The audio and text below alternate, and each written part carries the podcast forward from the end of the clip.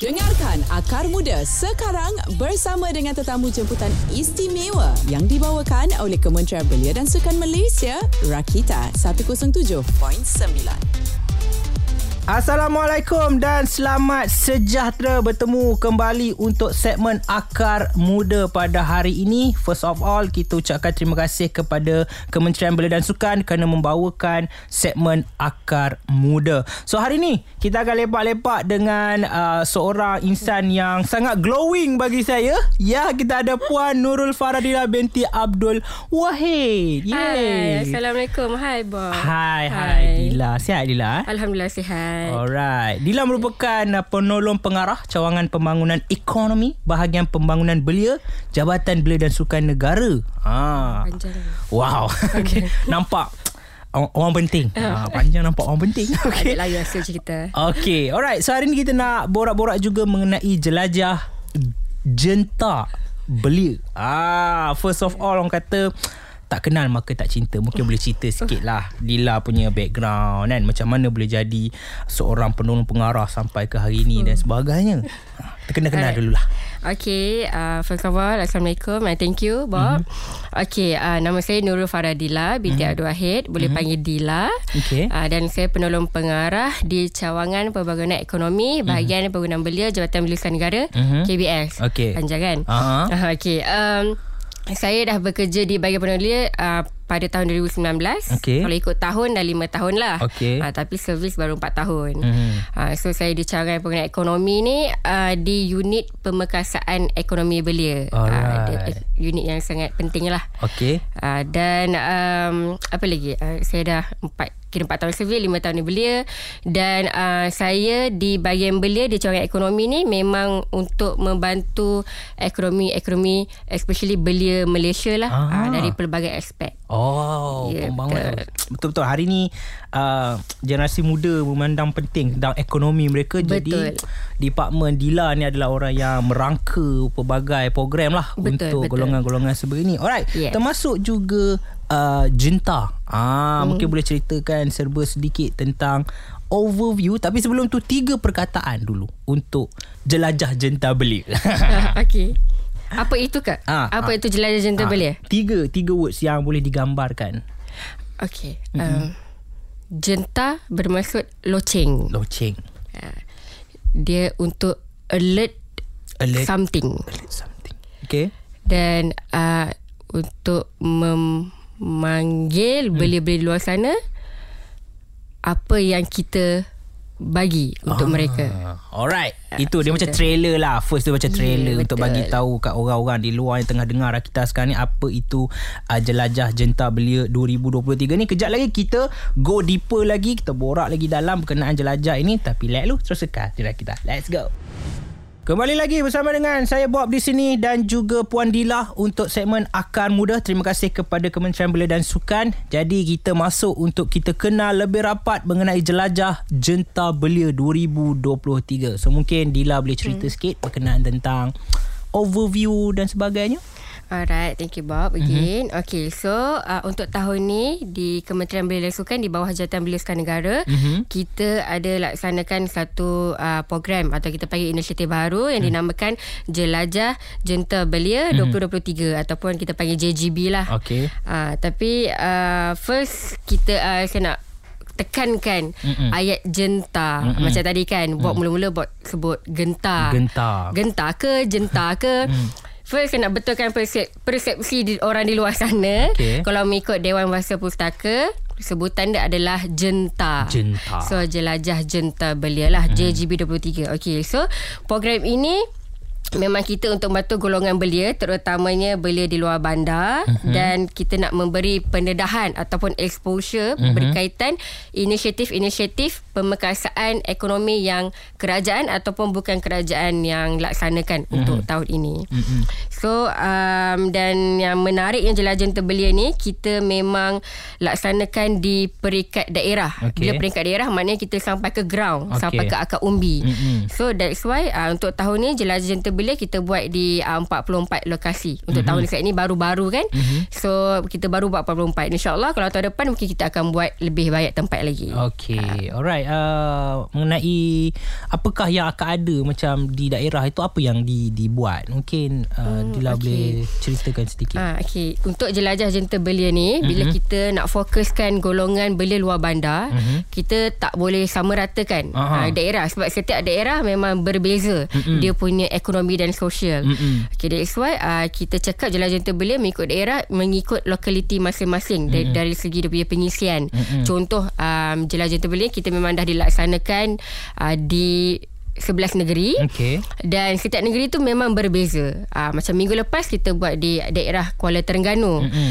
so dia punya pengisian dia memang dia fokus dekat sana lokaliti dia memang kita nak uh, naikkan ekonomi batik, okay. keropok. Okay. Uh, kalau di Pulau Pinang, kita kita buat di uh, Georgetown. Okay. So lebih kepada macam craft dan okay. banyak uh, orang kata pelancong. Mm-hmm. So itulah pengisian setiap daerah memang berbeza. Mm-hmm. Pengisian dari segi uh, ekonomi. Contoh yang kita ada adalah jualan. Mm-hmm. Uh, kalau Kelantan Terengganu dia akan buat jualan keropok atau batik. Okay. Kalau dekat Pening uh, jualan craft tangan ataupun uh, orang kata apa vintage-vintage punya barang. Okay. Uh, itu memang core di negeri Pulau Pinang lah. Oh, dia uh. macam entrepreneur jugalah. Ah yes. Ah. Jadi ni dia memang kita combinekan entrepreneur dan juga ada banyak-banyak lagi pengisian lagi. Alright. Uh. Itu dia. So kita akan borakkan lagi berkenaan tentang uh, jelajah uh, Jenta Belia 2023 ini. Jadi korang semua jangan pergi mana-mana. Terus kekal di kita. Let's go.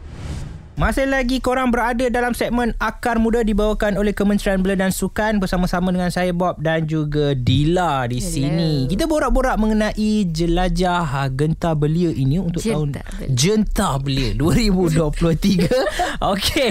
Alright, uh, kita nak bercerita mengenai juga objektif dan juga cabaran belia sampailah membawa kepada jelajah Jenta Belia, belia. ini. Okey. Ha. Tak boleh kalau dengar orang kegenta. Dia jenta. jenta, jenta. Okey. Okay. Alright, okay. So, uh, uh, salah satu bila kita uh, nak melaksanakan inisiatif baru ni mm-hmm. kita mestilah ada isu dan cabaran dia kenapa yeah. kita nak buat uh, yeah. program baru ni mm-hmm. so antara isu dan cabaran dia saya bagi tahu adalah uh, kalau mengikut uh, kita di kementerian memang kita akan based on apa isu semasa macam mm-hmm. ni kita tengok dari DRMK 12 okay. dia berkaitan uh, aktiviti pemekasan ekonomi luar bandar mm-hmm. dia macam dia tidak seimbang dan dia ada jurang antara yeah. luar bandar dengan bandar so uh, dari segi ekonomi lah mm-hmm. dia macam tak kita tak cukup untuk cover di kawasan luar bandar mm-hmm. dan juga kita nampak beli luar bandar tu orang lagi memerlukan uh, sektor-sektor dan inisiatif baru mm-hmm. sebab kita nampak luar bandar dia terlalu fokus dengan Uh, benda-benda ekonomi tradisional mm-hmm. dan mhm. kita nak cuba bawa um, dan meningkatkan taraf ekonomi mereka mm-hmm. dengan uh, orang kata apa benda-benda moden okay. contohnya ekonomi digital dan pertanian moden betul uh. so itu adalah isu dan cabaran so bila kita nampak inilah isu dan cabaran mm-hmm. bila luar bandar diorang hadapi mm-hmm. itulah tercetusnya jelajah junta belia dan objektif program ni of course kita nak memberi pendedahan kepada belia luar bandar tu apa lagi uh, inisiatif-inisiatif baru yang kerajaan dan bukan kerajaan yang kita laksanakan mm. dari segi ekonomi digital dan pertanian moden mungkin mereka tak tahu ada benda tu Mm-mm. sebab mostly dekat bandar ramai beli bandar dah in the know Mm-mm. inisiatif itu tapi luar bandar kita kadang-kadang kita terlepas untuk kita uh, orang kata apa macam uh, membantu mereka lah dari segi ekonomi mm-hmm. dan keduanya of course kita nak tingkatkan penglibatan belia di mm-hmm. luar bandar dalam ek- aktiviti ekonomi mm-hmm. dan juga kita nak tingkatkan uh, kita nak orang kata apa uh, membantu orang ekonomi setempat. Okay. Uh, dan last kali of course kita nak menggalakkan kegiatan ekonomi positif mm-hmm. uh, dalam kalangan belia dan of course sekarang ni kita sangat uh, orang kata apa cost living sangat tinggi mm-hmm. dan kita nak membantu cara nak mengurangkan kos sara hidup mm-hmm. dengan uh, ekonomi mereka. Ya, uh. faham faham. Alright, uh, macam tadi Dila cakap tentang dah buat di dua kawasan di Terengganu dan uh, juga di Sebenarnya dah 11 negeri kita 11 buat. negeri dah. Uh, uh, dah tad- 35 daerah kita dah turun. Wow. Okay, yeah. okay. So bagaimana dengan sambutan? Alhamdulillah so hmm. far uh, 35 daerah kita turun ni sambutan sangat memberangsangkan. Mm-hmm dan belia-belia luar bandar pun tak sangka kita buat di uh, kita apa ni orang kata Kementerian Belia Sukan turun ke daerah mereka yang kecil-kecil tu mm-hmm. kita buat aktiviti sebegini kita mm-hmm. bawa semua yang uh, orang apa kerajaan, Oh. agensi kerajaan bukan kerajaan untuk membantu mereka. Ah. Uh, macam orang kata apa daftar my future job Okey. um, kat sini ada kerja dekat sini you all boleh buat pertanian moden banyak kita bawa Yeah. contoh saya boleh bagi satu contoh mm. adalah di Sarawak Mm-mm. kita buat di daerah Limbang dan Okey. Betong memang orang tak saya nak pergi sana Aha. orang kata apa kena naik uh, uh, flight yang kecil tu Okey. Ah, yang Alright. flat yang kecil tu dia memang betapa kecilnya daerah Sarawak tu dan belia di luar apa belia di luar bandar dekat Sarawak tu dia sangat appreciate bila kita buat program dekat situ. Sebab dia kata tak banyak um, macam agensi Mhm. sanggup nak buat aktiviti dekat daerah sekecil-kecil orang Ya, tu. Ah, so bila faham. kita buat kita kata tak apa kita ma- kita nak memang nak macam reach out sampai ke bawah. Ah. Sampai ke sekecil-kecil tempat.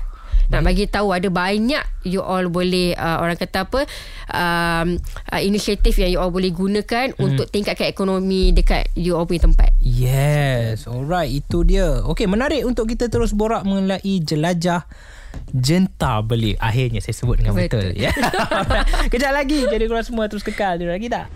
Baik, terima kasih yang mana dengarkan kami secara di streaming rakita.my. Sekarang ini masa untuk segmen Akar Muda di mana kita ada Dila di sini. Kita borak-borak Hello. mengenai jelajah uh, jenta belia. Okey, uh, kita nak bercerita juga mengenai tentang uh, bagaimana jelajah jenta belia ini boleh bantu belia kan dari segi ekonomi dan gerak seorang dia agak tidak best mesti ada rakan-rakan Betul. strategi dan sebagainya silakan Okay. Dila.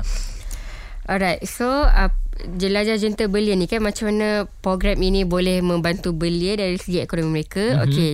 JGB lah Okay. okay. Nama singkatannya JGB, kan kalau nak sebut panjang sangat Okey. JGB 2023 ni Dan nama jelajah So bila jelajah Dia berbentuk roadshow Okey. Bila roadshow ni Of course kita ada elemen Buat hebahan Mm-mm. Promosi Kempen Tapi berkaitan apa? Okey. Berkaitan Inisiatif-inisiatif uh, Pemekasan ekonomi belia Yang ada di luar sana Sama Hmm. ada daripada Kerajaan dan bukan kerajaan Dan tadi saya mention Ada kerajaan-kerajaan kan Okey. okay Macam Bob cakap tadi lah Kita Okey. memang tak boleh bergerak seorang Okey. So dalam jelajah jenta belia ni Kita memang ada uh, Beberapa main uh, Our main strategic partner lah Okey. Ada enam rakan strategik utama Mhm. Iaitu Perkeso Mhm. MDEC MDEC ni Malaysia Digital Economic Corporation. Okey. Kita ada INSCAN INSCAN Institute Kesawanan Negara. Okey. Kita ada Jabatan Pertanian Setiap Negeri.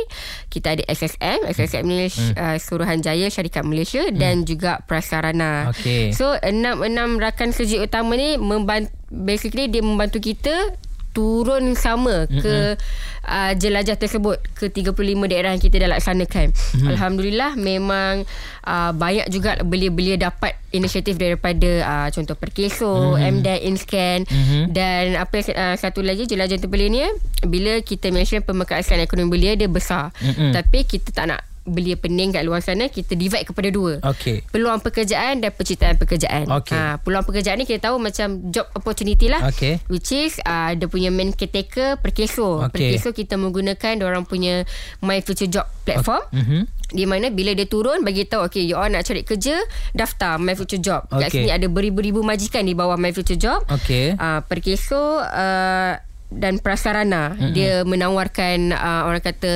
pekerjaan lah dari segi penciptaan pekerjaan ni mm-hmm. okey apa beza dia adalah penciptaan pekerjaan ni kita nak menggalakkan belia di luar sana create the job also Okey. bukan semata macam you kerja mm-hmm. dan juga kita menggalakkan orang create the job create okay. The job ni ada kita ada empat lah kita bagi kepada empat macam mana dia nak tolong mencipta pekerjaan pertamanya adalah keusahawanan Okey. ha, dari keusahawanan kita dah boleh create another, another job untuk orang lain Mhm. dan keduanya ekonomi digital Okey. Ketiga adalah uh, pertanian, pertanian. That's why kita ada jabatan pertanian. Mhm. Okey. Uh, dan keempat adalah keusahawanan sosial. Okey. Dan untuk di sini uh, MDEC dia memang pemegang taruh dari segi ekonomi digital. Okey. Uh, Faham. manakala InScan of course Institut Keusahawanan Negara Mhm. uh, kita fokus pada keusahawanan Mhm. dan uh, dan juga SSM Uh, SSM yang bagusnya untuk kali ni jelajah jenta belia dia memberikan orang kata pendaftaran SSM kepada B40 secara percuma. Wow. Ya, yeah. so itu adalah salah satu kita nak attract orang lah kan. Betul. Kalau you all macam nak buat bisnes, Mm-mm. Kita kena ada SSM wajib. betul. Ah, memang sebelum ni memang kita kena beli SSM dan berbayar. Ya. Sekarang ni dekat jelajah ni all tak payah pergi SSM, pergi kat jelajah dekat daerah yang kita turun. Mhm. Register percuma. Ah, percuma. Ya. Dan juga of course Jabatan Pertanian uh, dia akan membantu dari segi pertanian lah. Mm-hmm. Macam mana kita nak mencipta pekerjaan uh, dalam dunia pertanian moden. Alright, itu Yeah. dia. Oh, banyak yang uh, diberi dalam uh, JGB ni geng. Jadi Yeah. saya harap yang tengah dengar kita datang beramai-ramai boleh check out uh, di mana nak check out tentang jelajah ini. Jelajah Jenta Belia ni kita ada di uh, media sosial kita mm-hmm. di JBS Negara Okay. okay. dan juga belia.my. Alright. Semua medsos di Facebook, Instagram, X dan juga TikTok. Yes, itu dia yeah. geng. Yeah. So, check out sekarang sebab antara peluang-peluang yang banyak korang boleh dapat di JGB untuk uh, tahun 2023 kali ini. Okey, sikit kita nak pergi kepada kumpulan sasaran untuk program ini Dila. Okey. Siapa? kum- Kumpulan sasaran Aku tadi dari tadi dari awal tadi kita mention adalah hmm. golongan belia. Mm-mm. So kalau tak tahu lah buat baca ke tak kan kita uh, golongan belia kita ada berapa? Ah, kita ada lapan. Ah ya. Yeah. yes. Hebat lah macam mana tahun ni kan ah, Lapan ni lapan. Kalau mengikut dasar belia Malaysia lah Ah. ah. Patutnya golongan belia luar sana kita tahu Mm-mm. Kita mengikut dasar belia Malaysia Kita ada lapan kategori belia lah Ya. ah, So lapan kategori belia ni lah kita, kita punya Orang kata golongan sasaran lah Okey. ah, Dia belia masa Aha. Belia pengajian tinggi Belia minoriti Belia Mhm. berisiko Perkumpulan belia Belia antarabangsa Belia bersekolah Dan juga belia berkejaya Hmm, alright. Okay, let's say lah kalau ada orang yang dia terlebih sikit daripada belia. Terlebih lah Ah. sikit. Boleh hadir ke? Ah, boleh, boleh Boleh. hadir sebab Ah. kita ni memang event dia macam like mini carnival. So Okay. kita mem uh, akan ada pengunjung come and go. Okay. So kita memang takkanlah kita oh umur dah lebih belia tak tak kasi masuk Ah. no kita open juga kepada belia tapi kita uh, fokuskan juga kepada golongan belia lah Mhm. uh, especially dari segi peluang pekerjaan dan penciptaan pekerjaan yang ditawarkan oleh mereka Alright. Okay, itu dia. Dan kejap lagi kita nak borak juga mengenai apa aktiviti yang menarik akan ada di setiap jelajah jentah belia 2023 ini. Alright guys, terus kekal di kita. Kembali lagi bersama dengan saya Bob dan juga Dila di sini borak-borak mengenai jelajah jenta belia 2023. Kita dah borak banyak lebar berkenaan tentang uh, targetnya, apa yang disediakan. So, kita nak pergi kepada aktiviti-aktiviti yang menarik yang akan ada di setiap jelajah jenta belia ini. Silakan Dila. Okay, thank Dari tadi ya, susah nak sebut jentah. ya, ya, biasa tu. Okay Okay uh, Apa aktiviti menarik yang ada Ah. eh, Kat setiap jelajah jenta beli peringkat daerah Mhm. Okay uh, Most of uh, daerah dia akan buat uh, satu hari sepanjang hari lah pagi sampai malam ada Okey. yang dua hari ada tiga hari Mm-mm. so dalam sehari dua tiga hari ni mm. antara pengisian yang wajib memang akan ada adalah uh, perkongsian maklumat perkongsian Okey. maklumat dari dia ada formal dan informal lah Okey. dari segi formal dia akan ada macam tech talk Okey. forum sharing session oleh orang kata apa kita punya rakan strategik dan juga uh, tetamu jemputan yang lain Mhm. Atau kalau bukan formalnya kita akan ada macam like dinner talk atau sembang santai Mhm. uh, itu kita panggil pengisian uh, orang kata apa uh, sharing session lah Aha. uh, pengisian maklumat and then uh, terdap- terdapat juga keduanya aktiviti kita panggil jual beli Mm-mm. ataupun jualan daripada komuniti setempat yang saya mention tadi itulah maknanya setiap daerah orang akan ada buka booth jualan Mhm. mengikut uh, orang jual apa mengikut apa yang lokaliti tu uh, tawarkan Mhm. apa yang orang punya ekonomi dekat kawasan tu lah Faham. uh, dan um, ketiganya kita of course kita akan ada aktiviti sampingan lain Mhm. aktiviti sampingan lain ni adalah aktiviti yang untuk kita menarik orang luar hadir Okay. uh, so uh, salah dia of course lah akan berbentuk hiburan. Mm-hmm. Uh, seperti contoh kita ada juga Battle of the Band, Oh. oh. sambutan bertuah and kita ada pertandingan sukan mm-hmm. dan macam-macam lagi lah.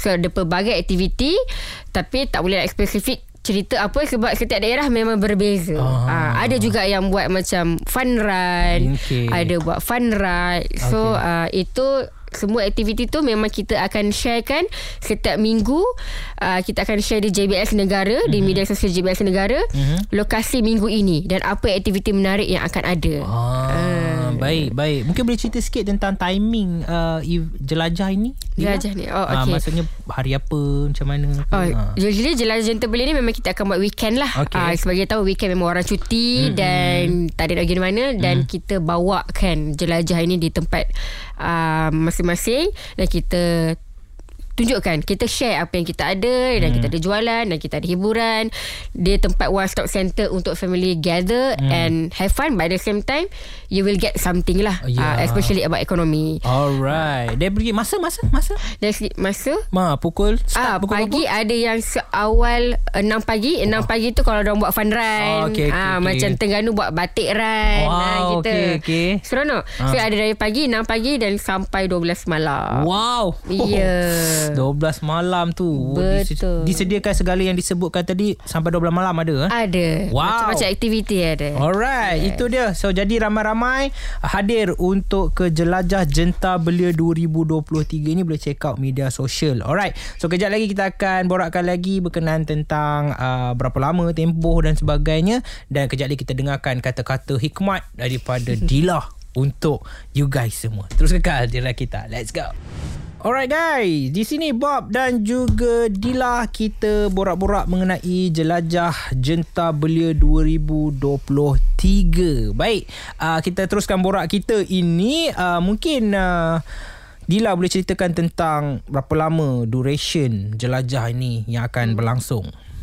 Okay, thank you Bob. Mhm. Mm-hmm. So, uh, JGB 2023 ni Mhm. mm-hmm. sebenarnya kita dah bermula pada Mei hari tu, Mei Mhm. 2023 mm-hmm. sehingga Oktober 20, 2023 ni Mhm. mm-hmm. dengan kita melibatkan 44 lokasi di seluruh Malaysia Mhm. mm-hmm. termasuklah Sabah, Sarawak dan Labuan. Okay. Dan pada Mei hari tu kita telah membuat uh, telah dirasmikan oleh uh, kita punya YB Timbalan Menteri Belia dan Sukan YB Adam Adli Mhm. di daerah Hulu Langat. Itu kira okay. kick off lah. Mhm. Uh, dan uh, roadmap kita ni uh, roadmap jelajah ni memang kita bermula di negeri Selangor dan berakhir di wilayah Persekutuan Kuala Lumpur. Okey. So mana bulan Oktober ni memang wilayah kita akan tutup di KL. Alright. Dan Okay. sehingga ke hari ini Mhm. sebanyak 35 lokasi yang kita telah uh, laksanakan dan pergi seluruh negara. Mhm. Uh, tapi jangan risau bulan September Oktober ni kita ada lagi few tempat lah. Okey. Uh, antara negeri yang akan buat untuk bulan September Oktober ni adalah di Melaka, Mhm. Negeri Sembilan dan Kuala Lumpur. Okey. Tapi untuk minggu ni Mhm. Pada 3 eh pada 1 Oktober hari Ahad kita akan buat di Kepung. Okay. Itu di wil- wilayah Persekutuan Kuala Lumpur Mhm. dan pada hari Sabtu ni juga uh, last di Johor. Okey. Okay. Diorang akan buat di Stadium Mini Pontian. Ah, Ya, okay. betul. Alright, itu dia. Okay, uh, kita dah borak panjang lebar. So, mungkin uh, Dila ada kata-kata yang ingin disampaikan kepada Last dah beliau-beliau. ni? Ya. Last dah? Ya, last. Alamak. Ini dah penutupnya sebelum kita geram membawa haluan masing-masing. Okey, sebelum banyak lagi nak share kan tapi Ah, tak apalah macam nak kena halau tak apa. So, uh, Saya tak ada halau. Saya tak halau. tak apalah sebelum tu um, sebelum saya mengundurkan diri saya Ah. nak menyerulah kepada semua belia-belia di luar sana uh, belia di luar bandar dan juga di bandar hadirkan diri anda ke jelajah Jenta Belia 2023 berdekatan Mhm. di tempat anda dan berpeluanglah untuk mendapatkan Uh, pendedahan dan mm-hmm. memanfaatkan maklumat dan inisiatif pemekasan ekonomi yang ada kita bagikan dari hmm. kerajaan dan bukan kerajaan ini untuk apa meningkatkan kualiti dan kesejahteraan hidup melalui perjalanan ekonomi. Yes. Jadi jelajah terbelia ni kalau you all tak tahu kat mana next next hmm. boleh pergi ke media sosial JBS Negara hmm. dan belia.my. Alright. Uh, kita akan post setiap hari Khamis atau Jumaat lokasi minggu ini mm-hmm. akan ada di mana. Ah, Apa aktiviti. alright. Semua di media sosial, mm-hmm. Facebook, Instagram, TikTok dan X. Okay, oh Yeah. X ah. Yes. Oh, X. Okay. Alright, terima kasih Dila kerana sudi Yes. meluangkan masa bersama dengan Ragita. Okay, terima kasih kerana menjemput saya. Ya, betul dan saya mengucapkan selamat maju jaya Alright, ke, untuk jelajah Jenta Belia 2023 dan kita ucapkan terima kasih juga kepada uh, Kementerian Belia dan Sukan kerana membawakan segmen Akar Muda. Jadi kepada semua stay tune untuk episod Akar Muda yang akan datang kita akan bersama-sama lagi dengan insan-insan yang hebat seperti Dila di sini. Jadi terus kekal di Rakita. Let's go. Assalamualaikum. Bye bye. Bye.